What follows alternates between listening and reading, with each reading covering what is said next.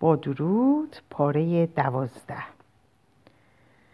وقتی یک فرد تعادل خود را از دست می دهد و رفتار خداگاه او اعم از ذاتی یا عینی پیش از حد نامتوازن می شود طبق معمول کنش جبران کننده ناخداگاه اهمیت پیدا می کند و در حد و اندازه های کنش آینده نگری هدایت کننده در می آید و می تواند روندی به کل متفاوت به کل متفاوت و به وضوح مناسبتر از روند قبلی به خط مشی خداگاه بدهد. چنانکه مادر به روشنی آن را نشان داده است. رویاهایی از نوع رویای بخت النصر را باید در زمره این رویاها طبقه بندی کرد.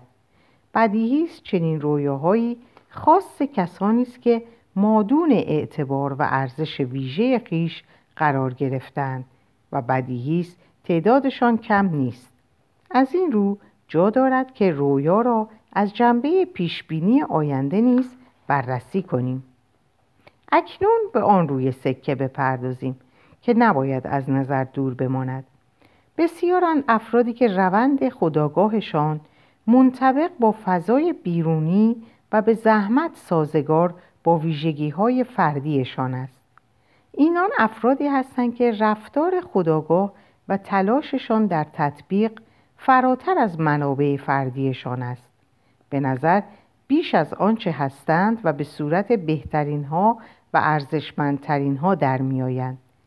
این افراد در فعالیت های بیرونی بی تردید تنها از مکاتب فردی تغذیه نمی کنند. بخش اعظمی از آنها برگرفته از ذخایر قدرتی تلقین جمعی است که افراد یاد شده, افراد یاد شده را تدارک می بینند. چنین افرادی به سطحی بالاتر از سطح مناسب طبع خیش چنگ می‌زنند اینان در درون موقعیت بیرونی خیش را ندارند و به همین جهت در تمام موارد ناخداگاه با کنش تعدیلی نقش منفی و جبرانی را ایفا می کند. روشن است که در چنین شرایطی یک تعدیل و, خف... تعدیل و تخفیف از نظر خود تنظیمی فرد جنبه جبرانی دارد که این تعدیل می تواند ویژگی ممتاز آینده نگری را داشته باشد. نگاه کنید به رویای بخت النصر. واژه آینده بینی به خودی خود در ما تصویری سازنده تهیه کننده و تدارک بیننده را القا می کند رویاهای تلقی دهنده ما را وامی دارند موضوع مورد پیشبینی را کاملا از این تداعیات جدا کنیم. چون رویاهای آینده آینده بین در واقع چیزی از تدارک کننده ها سازنده ها یا تولید کننده ها کم ندارند. برعکس رویاهای تخفیف دهنده که تمایل به پراکنده ساختن تقلیل دادن ناچیز شمردن و حتی نابود کردن دارند البته منظور آن نیست که تقارن و تعادل با یک عامل تقلیل لزوما باید به طور کامل های فرد را جبران کند بلکه این تقارن غالبا با حمله به رفتار و نه شخصیت کامل به نتایج بی نهایت مناسب منجر می شود ولی این قدرت درجه دوم هیچ چیز از ویژگی رویا را تغییر نمی دهد که ماهیتا تغییر دهنده و تخفیف دهنده است. لذا بهتر آن است آن را آینده نگر به حساب نیاوریم. برای داشتن درکی روشنتر توصیه می شود این رویاها را رویاهای تقلیل دهنده و کنش موازی و همسو همسو را کنش تقلیلی ناخداگاه بنامیم. هرچند در اصل مراد همان کنش, جبرانی است. پس خود را عادت دهیم که از ناخداگاه انتظار یک تنوع چهره قابل مقایسه با قنای متفاوت حیات خداگاه داشته باشیم. ناخداگاه زواهر و کنشهایش را درست مانند خداگاه اصلاح می کند و تغییر می دهد. به همین دلیل شرح زنده از طبیعت و ماهیت ناخداگاه مسئله بسیار ظریفی است تحقیقات فروید برای اولین بار کنش تقلیل دهنده ناخودآگاه را روشن ساختند. البته تعبیر فروید عمدتا روی مبانی امیال جنسی کودکان، امیال شخصی و سرکوب شده فرد متمرکز است. تحقیقات بعدی توجه رو به سمت عوامل مزمن و قدیمی یعنی روی بقای بقایای آثار کنشی موروسی یا ژنتیک تاریخی و فوق بشری نهفته در ناخودآگاه جلب کردند لذا امروز می توانیم با اطمینان بگوییم که کنش تعدیل تعدیل کننده رویا عوامل و عناصری رو که عمدتا ناشی از امیال جنسی سرکوب شده کودکیه و میل به قدرت طلبی کودکانه و بقایای قرایز، افکار و احساسات قدیمی و جمعی تشکیل شده اند به روز در میاره. بازسازی این عوامل سنگین سقوط و ناکامی وقتی پای از ریشه زدن یک بیتناسبی پای یادآوری فناپذیری به فرد و بازگردوندن اون به شرایط جسمی، تاریخی و نژادی در میون باشه قاطعیت بینظیری داره. سراب یک عظمت و یک اهمیت فریبنده در تماس با یک رویای تعدیل کننده محو میشه. چنین رویایی رفتار خداگاه رو در حرکتی به سمت خطر تحلیل می‌کنه و عوامل کوبنده رو با ثبت کامل حقارت ها و سرخوردگی ها و ضعف ها مشخص می‌سازه. توصیف رویایی با این ماهیت یا عبارت آینده نگر به خودی خود غیر ممکنه چون همه چیز تا همه چیز اون تا آخرین تار و پود مسبوق به سابقه و گذشته که تصور می‌رفته مدت هاست نابود شده. البته این وضعیت مانع از اون نیست که محتوای رویا نه جبران کننده وقایع خداگاه باشه و نه نوعی جهتگیری انفعالی. چون کنش تخفیف دهنده می‌تونه به موقع خود نقش مهمی در تطبیق فرد ایفا کنه و این هم درسته که محتوای رویا دارای ویژگی تخفیف دهنده است.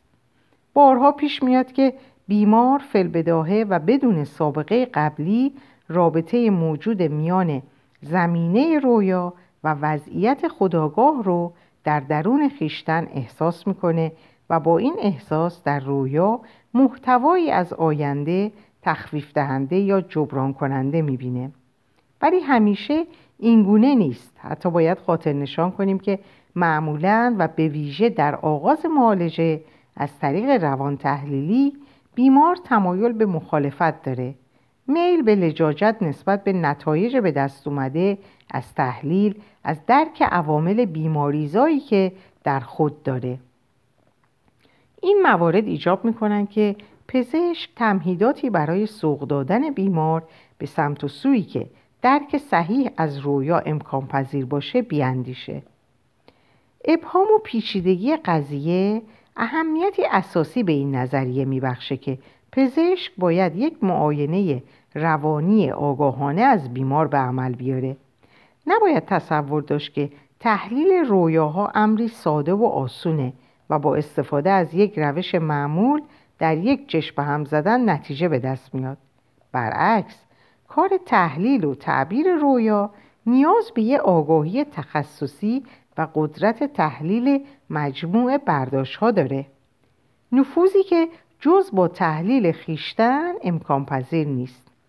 در واقع سنگین ترین بخش کار کار یک تحلیلگر و بزرگترین خطای ممکنه اونه که تحلیلگر شخص بیمار رو واجد روانی شبیه روان خود تلقی کنه. این فرافکنی شاید به طور تصادفی یک بار جواب بده ولی اغلب اوقات به صورت یک فرافکنی صرف باقی میمونه. چون محتویات ناخودآگاه به همون دلیل ناخودآگاه بودن فرافکن میشه و به همین لحاظ تحلیلگر حداقل باید از محتویات بنیادی ناخودآگاه خیش آگاه باشه تا این فرافکنی ها در نتیجه گیری ها و قضاوت هاش اختلال به وجود نیاره. هر کسی که رویای سه نفره رو تعبیر کرده باشه به خوبی دریافته که برای تشخیص پدیده های روانی طبیعت علل یا اهداف اونها هیچ قرار و قاعده و نظریه ساده ای وجود نداره. پس یک قاعده معین و مشخص و کلی برای قضاوت در دست نیست. می‌دانیم خداگاه و ناخداگاه دارای فرایندهای جنسی، مکاشفهی علمی، اخلاقی، مذهبی، ارادی و غیرند ولی از ماهیت ذاتی این پدیده ها چیز مطمئنی نمی‌دانیم. فقط می‌دانیم که مطالعه روان بشری از دیدگاهی معین و از زاویه مشخص نکات ارزشمندی را در اختیار می‌گذارد. ولی این مطالعه و تحقیق تا کنون به یک فرضیه توجیه کننده به کارگیری روشی آموزشی منجر نشده.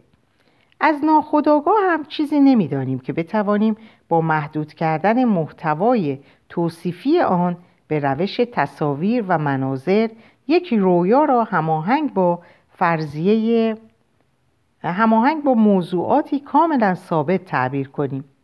فرضیه جنسی و شبهات اون و فرضیه قدرت طلبی فرضیاتی هستند که ارزش خود را دارند. ولی باید توجه داشت که عمق قنای روح بشر به هیچ وجه در این فرضیات خلاصه نمیشه.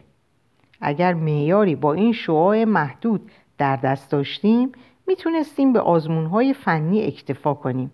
در این صورت تنها پای کشف رمز بعضی از علائم شکل بعضی از علائم شکل گرفته از محتواهای طبقه بندی شده مشابه در میان بود و برای اون از برکردن قواعد طبی کفایت می‌کرد. ارزیابی دقیق وضعیت خداگاه به اندازه آب در هاون ساییدن بیهود است. از بخت بعد روح متخصصین از در آمده زمان ما نسبت به هر روش پویایی مقاومت نشون میده و به دریافت جنبه ای از جنبه ها و مستثنا از دیگر جنبه ها بسنده می‌کنه. امروزه چیز زیادی از مزامین ناخودآگاه نمی‌دونیم. این مزامین از شناخت و معرفت بشری میگریزند و در رابطه با خداگاه نقش تکمیلی دارند و لذا نسبیند به همین لحاظ یک رویا را جز از طریق کنش خداگاه نمی‌توان درک کرد. رویاهای تعدیل کننده، آینده نگر و به طور خلاصه جبران کننده نمی‌توانند تمام مفاهیم ممکن رو برسونند. نوعی رویا وجود داره که می‌توان خیلی ساده آن را رویای تعاملی نامید. انسان وسوسه می شود تمام رویاهایی را که در مجموع به نظر می رسد جز بازسازی یک صحنه نیرومند و فعال از زندگی خداگاه نیستند را در یک چارچوب قرار دهد ولی تحلیل چنین رویاهایی به سرعت عوامل عمیقی را برملا می سازد که ارزش یک بازسازی صحنه منطبق با خواب را دارند در واقع نتیجه می گیریم که تغییرات حاصله علاوه بر جنبه های خفته دارای جنبه آشکار کننده و نمادینه که از ذهن دور مونده و در رویا بازسازی شده. لذا می توان گفت این رویاها در این چارچوب در طبقه بندی و جایگاه خود قرار ندارند. در این طبقه فقط باید رویاهایی قرار گیرند که در آنها بعضی وقایع عینی جراحتی روانی به وجود آورده و جنبه های نه صرفا روانی اونها همزمان با زخم روانی به سیستم عصبی نیز سرایت کرده باشه. این ضربه های شدید ناگهانی رو در هنگام بروز جنگ ها می توان مشاهده کرد. و باید انتظار ظهور آنها را در انبوه رویاهای تعاملی داشت. رویاهایی که در آنها اختلالات ناشی از جراحت عوامل کم و بیش تعیین کنندن برای فعالیت کلی روح می تواند مهم باشد که عامل جراحت به کمک یک تحریک متناوب به تدریج استقلال خود را از دست بدهد و به این ترتیب جای خود را در سلسله مراتب روانی باز یابد. با این حال اشتباه است اگر چنین رویایی را که در اصل جز تکرار عواقب جراحت نیست جبران کننده بنامیم. این رویا بیشتر به نظر می رسد عامل خودمختاری را بازپس می دهد که خود را از بقیه روان جدا کرده و به زودی معلوم شده است که تقلید خداگاه از آن به هیچ وجه تنشهای زاینده آن را خاموش نکرده باشد چون رویا همچون گذشته به کاوش خود ادامه می دهد. ایجاد آگاهانه پیش از آن هر علت و دلیلی داشته باشد به هیچ کاری نمی آید. در عمل نمی توان آسان قضاوت کرد که آیا رویا متأثر از یک جراحت است یا به صورت نمادین این وضع جراحتزا را بازسازی می کند. تحلیل می تواند به این سوال پاسخ دهد. تعبیر و تفسیر درست از صحنه جراحتزا بیدرنگ تکرار را متوقف می کند در حالی که یک بازسازی فعال هیچ تأثیری بر آن ندارد شکی نیست که در حالت جسمی بیماری با دردهای شدیدی مواجه می شویم که به عنوان مثال به شدت, به شدت وارد به شدت وارد فضای رویا می شوند. به عقیده من تحریکات و تحرکات جسمی جز در موارد استثنایی دامنه معینی ندارند. معمولا این تحریکات وارده عبارت نمادین عامل ناخودآگاه یعنی منبع رویا می شود. به بیان دیگر جنبه ابزارهایی برای شهر شرح مطلب رو پیدا می‌کنه. بسیارند رویاهایی که یک نظم نمادین و خاص و شگفت رو میان یک بیماری انکارناپذیر جسمی و یک مشکل خاص روانی نشان می‌دهند. من این ویژگی رو بیشتر برای تکمیل بحث یادآور میشم تا تأخیر در این زمینه پر از معما با این حال تصور می‌کنم که میان اختلالات جسمی و روانی پاره روابط وجود داره که معمولا اهمیت اونها نادیده گرفته میشه اهمیتی که توسط بعضی از گروه ها جنبه اقراغامیز به خود گرفته. این افراد در اختلالات جسمی فقط و فقط آثاری از اختلالات روانی می‌بینند. از جمله پیروان علوم مسیحیت. اگر در اینجا چنین توجهی می‌دهم علت آن است که رویاها روشنگر نکات ارزشمندی از همکاری کنشی جسم و روح هستند. از سوی دیگر خواه ناخواه تا حد ممکن باید برای پدیده دوراگاهی یا تلپاتی جایگاهی معین در رویاها باز کنیم. امروزه دیگر نمی‌توان به موجودیت و واقعیت کلی این پدیده شک و تردید داشت. البته می‌توان با امتناع از آزمون عناصر نشان دهنده موجودیت آن وجودش را انکار کرد ولی این عمل چندان علمی و در خور هیچ توجهی نیست. من این فرصت را داشتم که تاثیر پدیده های دوراگاهی روی رویاها را مشاهده کنم. از زمانهای دور نیز اجداد ما روی این نظریه تأکید معکد داشتند.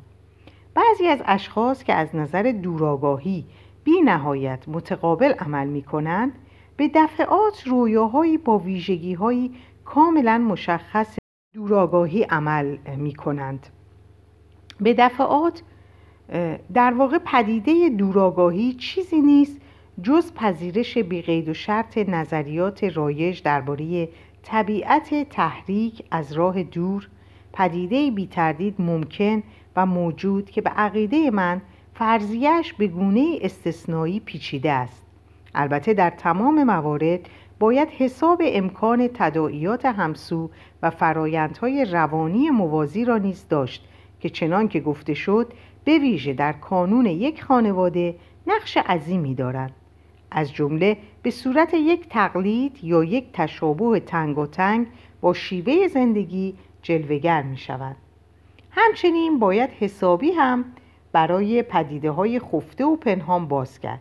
عواملی که فلورو به سهم خود اهمیت آنها را گوشزد می کند و می توانند به موقع خود به صورت پدیده های عجیبتر و حیرت انگیزتری در درآیند و جنبه عناصر مافوق درک را در رویا پیدا کند پس تعجبی ندارد که گاه این پدیده های خفته و پنهان به شیوه قاهر و مسلط ظاهر شوند.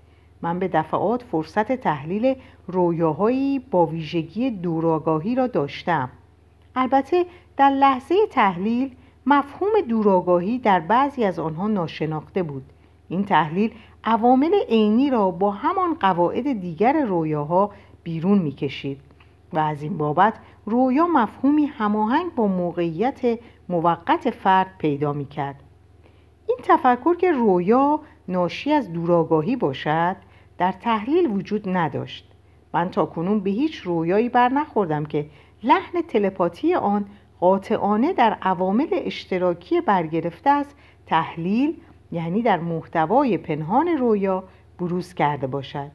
این لحن همیشه در صورت ظاهر رویا به چشم می آید ترتیبات رویاهایی از نوع دوراگاهی معمولا جز حاوی جریاناتی نیستند که طی آنها یک واقعه بی نهایت عاطفی خود را به صورت دوراگاهی در زمان و مکان مقدم بر بقیه وقایع مییابد.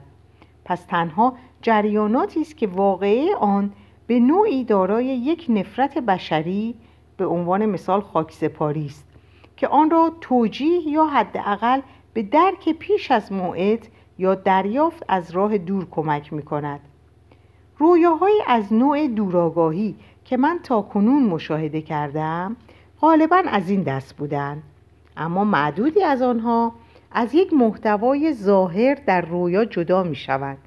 محتوایی که در آن ملاحظات تلپاتی مربوط به چیزهایی کاملا بیمفهوم بودند.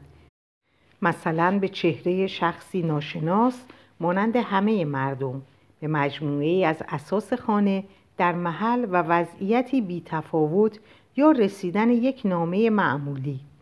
با توجه به عدم مفهوم من فقط می‌خواهم بگویم که با سوالات معمولی و, و نه با تحلیل من به عاملی بر نخوردم که اهمیت آن پدیده دوراگاهی را توجیه کند. در چنین مواردی تصور غالب بر این است که مورد همان است که فوقا اشاره کردیم و نه یک امر تصادفی و اتفاقی. متاسفانه این اتفاقات مزنون به موجودیت هر بار به صورت نوعی تجاهل و نوعی عیب پوشی جلوگر می شود هیچکس منکر حوادث بسیار غیر مترقبه و بسیار عجیب نیست بلکه همه احتمال چنین حوادثی را می دهند ولی محاسبه زمان زمان وقوع آنها باعث این اتفاقات ادعایی می شود البته من هرگز ادعا نمی کنم که قوانینی حاکم بر این حوادث مافوق طبیعت است. فقط می گویم در محدوده دانش ناقص و ابتدایی ما نیست. لذا لحن دوراگاهی که تا این حد مورد بحث است یک ویژگی واقعی و موجود دارد که تمام مفاهیم آمیانه آن را از بین می‌برد. با توجه به عدم دستیابی به هیچ درک فرضی از این پدیده ها من معتقدم بهتر آن است که موجودیت آنها را بپذیریم و به یاد داشته باشیم. این ملاحظات در جهت پژوهش امور مربوط به رویاها از غنای زیادی برخوردارند. مقایر با نظریه بسیار مشهور فروید که طبق آن رویا ماهیتا چیزی جز تحقق یک خواسته نیست من و دوست و همکارم آقای آ. مادر معتقدیم که رویا نمایشی بدی ذاتی و نمادین از وضعیت موجود ناخودآگاه است. در این مورد نظر ما با نظر سیلبر تطابق دارد. این تطابق بسیار رضایت بخش است چون با نتیجه تحقیقات مستقل از یکدیگرمان همخوانی دارد.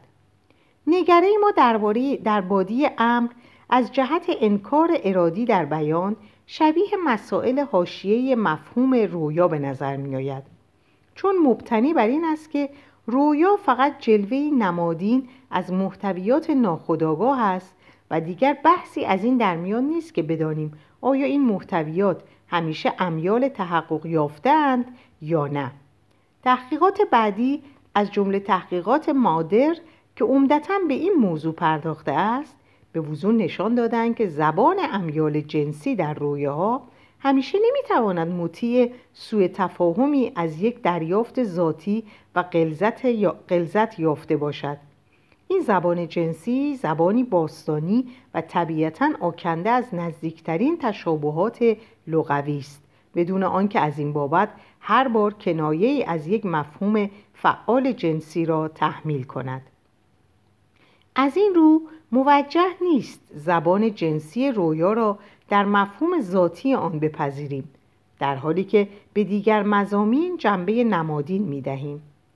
به محض آنکه اصطلاحات و عبارات جنسی زبان رویاها به عنوان نمادهایی از چیزهای بینهایت پیچیده تر برداشت شود بیدرنگ دریافتی به نوعی دیگر عمیق از طبیعت و ماهیت رویاها به دست می آید.